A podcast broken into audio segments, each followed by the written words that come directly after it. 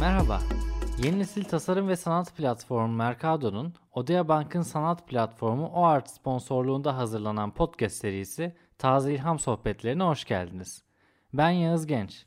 Ben Tuna Mert. Her bölümde tasarım ve sanata dair ilham veren hikayeler üzerine sohbet ettiğimiz podcast serimizin yeni bölümlerini kaçırmamak için şimdiden takip etmeyi ve bildirimleri açmayı unutmayın. Geçtiğimiz yıl pandemi nedeniyle birçok organizasyon gerçekleştirilememişti. Bu organizasyonlardan birisi de Dubai Expo 2020 1 Ekim'de kapılarını açtı. Ben de bugün Dubai Expo'dan bahsetmek istiyorum biraz.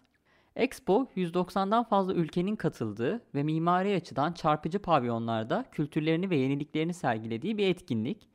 Bu yıl 438 hektarlık dev bir alanda Dubai'de gerçekleşiyor.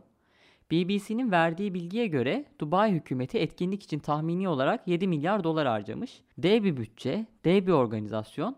Ancak bir yandan da oldukça eleştiriliyor.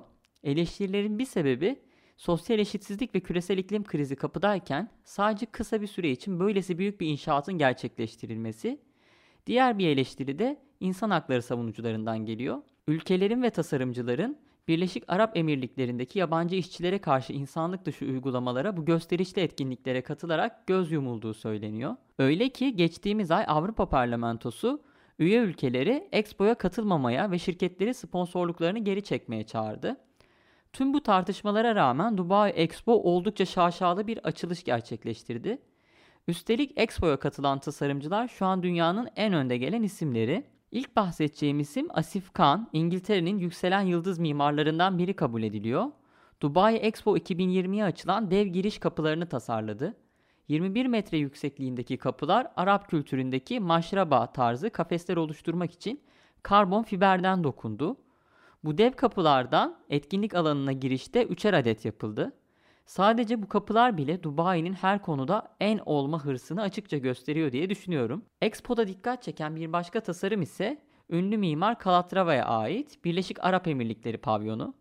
Ülkenin ulusal kuşu Şahin'i andıran mimarisiyle oldukça çarpıcı bir tasarım. Görsel olarak estetik açıdan da bence çok güzel bir tasarım. Güneş panelleriyle kaplı çatı bir dizi karbon fiber kanat ile 3 dakika içerisinde tamamen açılabiliyor. Kinetik çatı sistemi oldukça etkileyici. Yapı aynı zamanda en önemli yeşil bina sertifikasyon sistemi olan LEED Platinum sahibi. Herhangi bir şehirde bir kültür merkezi veya bir havalimanı olsa kesinlikle çok başarılı olabilecek bir tasarım. Ancak sadece Expo için yapılmış olması oldukça düşündürücü. Zaten Birleşik Arap Emirlikleri nüfusu çok az olan bir ülke ve Expo sonrasında Kalatrava imzası taşıyan bu yapı sadece turistlerin ziyareti için mi kullanılacak sorusu üzücü ve düşündürücü. E, henüz e, tasarımcıları ya da Birleşik Arap Emirlikleri hükümeti bu binaların, bu yapıların sonrasında nasıl değerlendirileceği konusunda da bir açıklama yapmamışlar. Bunun gibi birçok dev yapı Expo 2020 bünyesinde Dubai'de inşa edildi.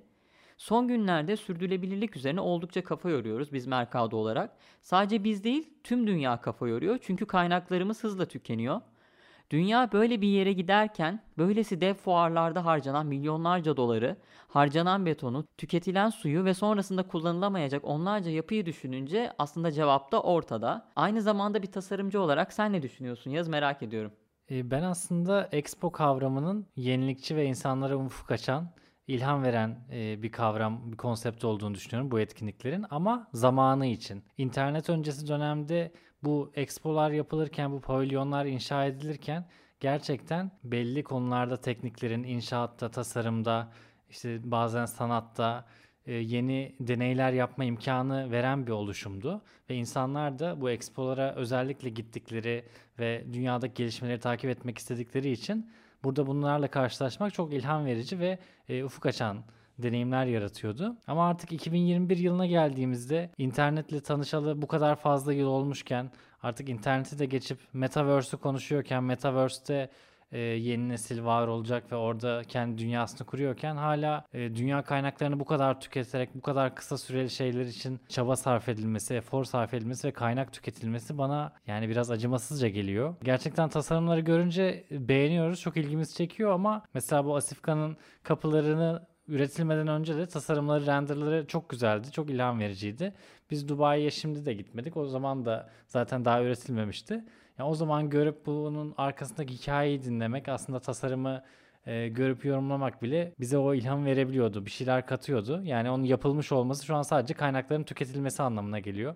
Dünyadaki çoğu insan da bunu zaten dijital olarak çeşitli içerik platformlarından takip ettiği için orada yani dünyanın bütün nüfusu ele alındığında bir avuç insan için yapılmış bir şey oluyor. Çok da mantıklı değil artık bence günümüz dünyasında. Sana katılıyorum. Üstelik bence bu noktada tasarımcılara da büyük rol düşüyor. Asif Khan için İngiltere'nin yükselen yıldızı diyoruz. Ama günün sonunda o yaptığı yapının gelecekte bundan 10 sene 20 sene sonra ne için kullanılacağını da bence düşünmesi, planlaması ve ben açıklaması gerektiğini düşünüyorum. Ya aynı şekilde Calatrava bence hani teknik olarak, görsel estetik olarak ya da kullandığı teknolojiler olarak e, günümüzün en başarılı mimarlarından birisi. Ama daha çok yeni New York'un göbeğine Oculus yaptı ve o bile çok eleştirilmişti. Birebir aynısı, neredeyse aynı teknikleri kullanarak ve Birleşik Arap Emirlikleri pavilyonu olarak e, bu sefer Expo'da bunu inşa ediyor, kendi yapısını yapıyor.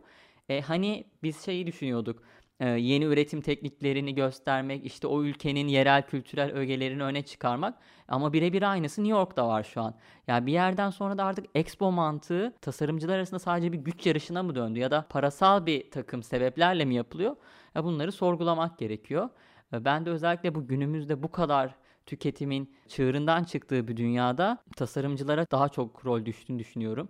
Bir de şöyle bir düşüncemi eklemek istiyorum. Zaten bence e, bu tarz bu kadar fazla kaynak tüketen hani e, ve sonrasını düşünmeyen uygulamaların miadını doldurmasına çok az kaldı. Çünkü bunlar artık yani boomer dediğimiz neslin daha çok böyle işte en büyük, en şaşalı, en gösterişli şeyleri yapmakla, ülkesinde inşa etmekle e, övünen neslin tutunduğu şeyler. Artık yani yeni nesilde karşılığı olmayan bir çaba bence bu. Ve yeni nesil bunlara prim vermedikçe artık yönetimler de değişiyor, zaman değişiyor, dünya değişiyor. Bunların artık sonunun geldiğinde göreceğimizi düşünüyorum. Belki de son expolardan da diyeceğiz ileride. Evet o zaman bir fuardan diğerine gidelim. Sizi başka bir fuara götüreyim. Bu bir sanat fuarı. Miami'de düzenlenen Art Basel. Ben bugün verilerden yola çıkan bir heykel serisinden bahsedeceğim. State of the World isimli koleksiyon, bu heykel koleksiyonu tasarımcı Matthew Leono'nun imzasını taşıyor. Kendisi benim çok beğendiğim bir estetik zevke sahip bir tasarımcı. Bu koleksiyonda da görsel zevkini sergiliyor. Art Basel Miami'de sergilenmek üzere tasarladığı bu koleksiyon ve sergileme alanını kısaca anlatayım önce. Turkuaz renginde ve amfi formunda bir stand ve üzerindeki aynı boylarda ancak farklı formlardaki heykellerden oluşuyor tasarım. Heykellerin farklı formlarını ortaya çıkaran şey ise tasarımcının kullandığı bu bahsettiğim veriler. Matthew Lino her ülkenin nüfusunun yaşlara göre dağılımını gösteren grafik eğrilerini 3 boyutlu formlara dönüştürmüş. Yani her ülkedeki 1 yaşından 100 yaşına kadar insanların ne kadar popülasyona sahip olduğu verisi bu formları oluşturmuş aslında. Ülkelere ait heykellerin tabanındaki kalınlık ülkede yaşayan bir yaşındaki insanların nüfusunu, heykelin yukarıya doğru değişen kalınlığı ise artan yaşa göre nüfusu temsil ediyor. Buna göre de heykellerin en tepe noktaları ülkelerdeki 100 yaşındaki nüfusu temsil ediyor. Bu şekilde formlara dönüşmüş verileri bir arada görmenin oldukça büyük bir etkisi var bence. Tasarımcının da dediği gibi aynı dünyayı paylaşsak da maalesef farklı ülkelerin ortaya çıkardıkları formlar arasında çok dramatik farklar var. Bu da demek oluyor ki aynı dünyayı paylaşıyoruz ama aynı yaşamı paylaşmıyoruz pek çok ülkeyle. Örneğin Amerika ve Somali'nin heykellerini karşılaştırmış tasarımcı. Çok farklı iki form. Amerika'nın heykeli aşağıdan yukarı doğru ufak dalgalanmalar gösteren ancak oldukça stabil giden bir eğriye sahip. Buna karşılık Somali'nin heykelinde taban çok geniş ama daha heykelin ortasına gelmeden çok hızlı ve çok dramatik bir incelme oluyor ve incecik bir şekilde sonlanıyor heykel. Bu da demek oluyor ki Somali'de çok fazla genç nüfus var ancak ilerleyen yaşları görebilen nüfus oldukça düşük. Bunun nedeni ise Amerika'da Somali'ye göre oldukça yüksek olan hayat standardı ve erişilebilen sağlık imkanları tabii ki. Bu gözle bakıldığında çok farklı standartların yaşandığı görülen ülkeleri temsil edenler haricinde bir heykel daha var standta. Siyah heykellerin arasında parlak metalik rengiyle ayrışan heykel ise tüm dünyanın nüfusunu temsil ediyor. Bu etkileyici standı mutlaka görmenizi isterim. Tüm heykellerin de formları tek tek dokümante edilmiş. Onların görsellerini de topladık sizin için. Biliyorsunuz bir link hazırlıyoruz. Spotify mobilden dinliyorsanız açıklamalar kısmında bulabilirsiniz linki. Oradan mutlaka göz atın.